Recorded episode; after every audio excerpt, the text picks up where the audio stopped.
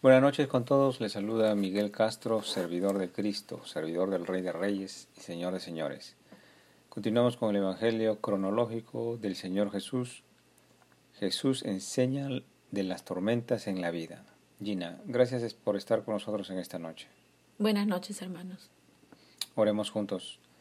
Padre Celestial, Gracias por este día que nos regalas aliento de vida, Señor, para servirte. Gracias por enviar a tu Hijo unigénito, mi Señor Jesús, quien entregó su vida en la cruz, derramando su sangre, a cambio de la mía, muerta en mis pecados.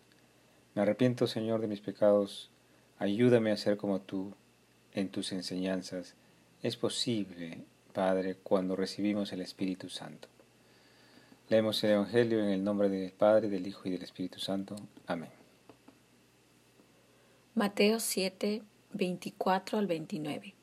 Cualquiera pues que me oye estas palabras y las hace, le compararé a un hombre prudente que edificó su casa sobre la roca.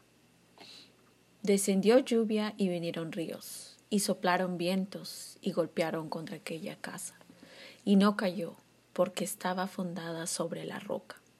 Pero cualquiera que me oye estas palabras y no las hace, le compararé a un hombre insensato, que edificó su casa sobre la arena. Y descendió lluvia y vinieron ríos y soplaron vientos, y dieron con ímpetu contra aquella casa, y cayó. Y fue grande su ruina. Y cuando terminó Jesús estas palabras, la gente se admiraba de su doctrina porque les enseñaba como quien tiene autoridad y, como, y no como los escribas. Gloria a ti, Señor Jesús, por tus palabras. El Maestro Divino está enseñando en el Sermón del Monte por largas horas a una gran multitud. Bendito sea el Señor por sus enseñanzas salvadoras. Son maravillosas las lecciones que imparte el profesor del reino de los cielos, a quien yo le llamo. El maestro dice, cualquiera pues que me oye estas palabras y las hace. Le compararé a un hombre prudente que edificó su casa sobre la roca. Descendió la lluvia y vinieron ríos, soplaron vientos y golpearon contra aquella casa, una tempestad en realidad, y no cayó porque estaba fundada sobre la roca. Nótese que el maestro otra vez dice que aquel que oye estas enseñanzas, estas palabras y las hace, que quiere decir que las pone en práctica, las ejecuta, las ejercita, las obedece. Eso sí, hacer las cosas que enseña el Maestro en permanente oración, súplica y constante vigilancia. Nótese que el Maestro no dice, mírese, que el Maestro no dice que el que hace las palabras del Hijo de Dios, el que cumple con sus enseñanzas, no está diciendo el Maestro que se ha de librar de la lluvia, no está diciendo que se ha de librar de los ríos, se ha de librar de los vientos que soplan y, golpean contra su casa. Jesús, el pan de vida, enseña que aún poniendo en práctica la palabra de Dios, aún haciendo lo que el Señor Jesús dice, podrían venir tormentas en la vida de los santos, como sucedió, por ejemplo, en el caso del justo Job. Pero nos confirma que aún vengan tormentas tan severas como las que describe la luz del mundo, su casa no caerá, bendito sea el Señor. Su casa habrá sido fundada sobre la roca. Los cimientos de esa construcción, las zapatas de esta construcción, de esta casa, de esta edificación, habrán sido hechas sobre piedra. Pongamos un ejemplo. Y esto se puede aplicar para muchos, muchos de los tropiezos de nosotros los hombres. Si, una joven no conoce las escrituras, y se enamora y se casa con un esposo que bueno, le hace reír, es atractivo, es exitoso, tiene una buena carrera. Pero el corazón de este hombre, de este esposo, no tiene cimientos en el perdón a la esposa, en el amor de sacrificio en los momentos difíciles, sino en el amor egoísta. Vamos a decir que este hombre no tiene base en la tolerancia, sino en la impaciencia en devolver mal por bien, devuelve con frustración y enojo. No hay fundamento en la benignidad, en la humildad y el conocimiento del carácter de Dios. Dígame usted, este matrimonio, esta relación, esta casa, soportará la tormenta de los momentos difíciles como la tentación a la separación y en el divorcio? Que Dios tenga misericordia, porque el hombre se toma mucho riesgo al desconocer e ignorar y rebelarse ante la palabra de Dios. Estudiemos cómo relata esta enseñanza el, el evangelista Lucas. Lucas 6, del 46 al 49. ¿Por qué me llamáis Señor, Señor, y no hacéis lo que yo digo? Todo aquel que viene a mí y oye mis palabras y las hace, os indicaré a quién es semejante. Semejante es al hombre que al edificar una casa cavó y ahondó y puso el fundamento sobre la roca. Y cuando vino la inundación, el río dio con ímpetu contra aquella casa, pero no la pudo mover porque estaba fundada sobre la roca.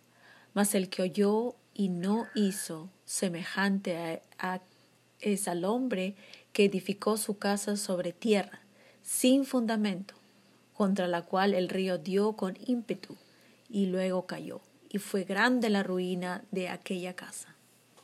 Gloria a ti, Señor Jesús. Lucas detalla la pregunta que hace el maestro a sus seguidores. Les dice, ¿Por qué me llamáis Señor, Señor, y no hacéis lo que yo digo? Yo podría tratar de reformular esta expresión y entenderla que si yo no perdono setenta veces siete, si yo no amo a mis enemigos, si yo no practico el amor de sacrificio, si yo no me esfuerzo honestamente en seguir a hacer la palabra que Jesús me enseña, entonces Jesús no es mi Señor, Jesús no es mi Dios, porque estoy ignorando lo que Él enseña. Aunque yo sea religioso y vaya a misa todos los domingos, o guarde el sábado, o sirva dos años en misiones, aún así Jesús no es mi Dios, aunque yo diga que sí lo es. Pues yo me he hecho un Jesús a mi medida. Yo me he hecho un Dios conforme a mi conveniencia. Y ese Dios no es el Jesús de las Escrituras, no es Jesús, el Jesús que caminó en el mundo y que está presente en el Espíritu Santo. Esto me haría a mí un idólatra, porque el Dios al que yo doy culto, al que yo visito los fines de semana, es imagen mía. El Dios que yo proyecto dentro de mí es un espíritu, pero es un espíritu religioso, acostumbrado a hablar mal de la gente, a usar la lengua para maldecir, este espíritu dentro de mí se enfoca en los bienes y riquezas y yo no estoy buscando ser imagen y semejanza del verdadero Cristo que murió en la cruz, que se manifestaría verdaderamente en espíritu en cada momento de prueba en que yo ponga efectivamente en práctica sus enseñanzas, las enseñanzas que están escritas en sus sagrados libros. Veamos qué tan valiosa es la obediencia y el cumplimiento de la palabra de Dios. 1 Samuel 15:22 Se complace el Señor tanto en holocaustos y sacrificios como en la obediencia. A la voz del Señor, he aquí, el obedecer es mejor que un sacrificio y el prestar atención que la grosura de los carneros. Gloria a Dios por su enseñanza. Bendito sea el Señor. El profeta Samuel, en el Espíritu Santo, es decir, el Espíritu Santo habla a través de Samuel, enseña que el obedecer a la voz de Dios es mejor, es superior a los sacrificios y holocaustos. El obedecer a la palabra de Dios es mejor que costumbres y tradiciones vanas. Ahora estudiemos qué sucede cuando conociendo la palabra de Dios, habiéndola escuchado, no la hacemos. 1 Samuel 15:23 Porque la rebelión es como un pecado de adivinación y la desobediencia como iniquidad e idolatría. Por cuanto has desechado la palabra del Señor, Él también te ha desechado para que no seas rey. Gloria a Dios. El profeta Samuel enseña que rebelarse ante el consejo de Dios, ante la palabra escrita de Dios, es equivalente al pecado de adivinación. Y la desobediencia es como maldad e idolatría.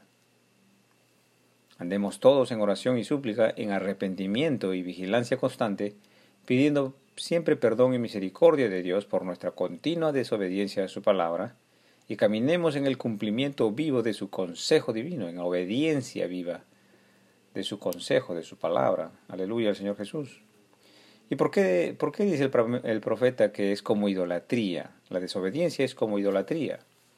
Pues es que me he hecho un Dios a la medida, un santo que me conviene, una escultura con la que me siento bien y una a la que no tengo temor, por desobediencia.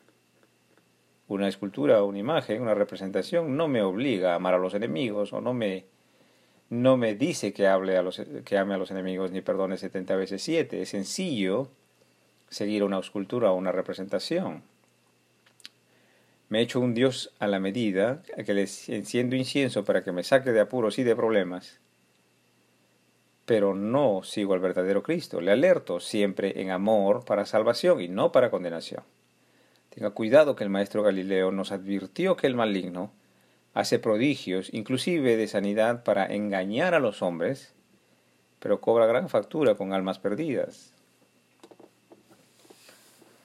Mateo 24, del 23 al 25. Entonces, si alguno os dijere, mirad, aquí está el Cristo, o mirad, allí está, no lo creéis porque se levantarán falsos cristos y falsos profetas, y harán grandes señales y prodigios, de tal manera que engañarán, si fuere posible, aún a los escogidos. Ya os he dicho antes. Gloria a Dios. El maligno podría dar sanidad a cambio de un falso Dios. El maligno podría dar sanidad a cambio de una religión vana y superficial pero solamente Cristo podrá bautizar con el Espíritu Santo y con fuego. Solamente Cristo puede bautizar con santidad. Solamente Cristo puede dar al corazón el amor a los enemigos. Solamente Cristo puede poner en el corazón el hombre el dar perdón 70 veces 7 y el desapego a los bienes materiales. Los dones del Espíritu Santo solamente los puede dar Cristo, porque Él es el único que puede bautizar con el Espíritu Santo y con fuego lo dijo ya Juan el Bautista, es Cristo quien nos resucitará en el día postrero. Bendito sea Jesús, mi Señor y mi Dios. Muchas gracias por su tiempo. Hasta aquí hemos meditado la Escritura. Que el Señor nos permita seguir sirviéndole el día de mañana. El Señor os acompañe en vuestro angosto caminar, el ejercicio vivo de la palabra de Dios. En el nombre del Padre, del Hijo, del Espíritu Santo. Amén.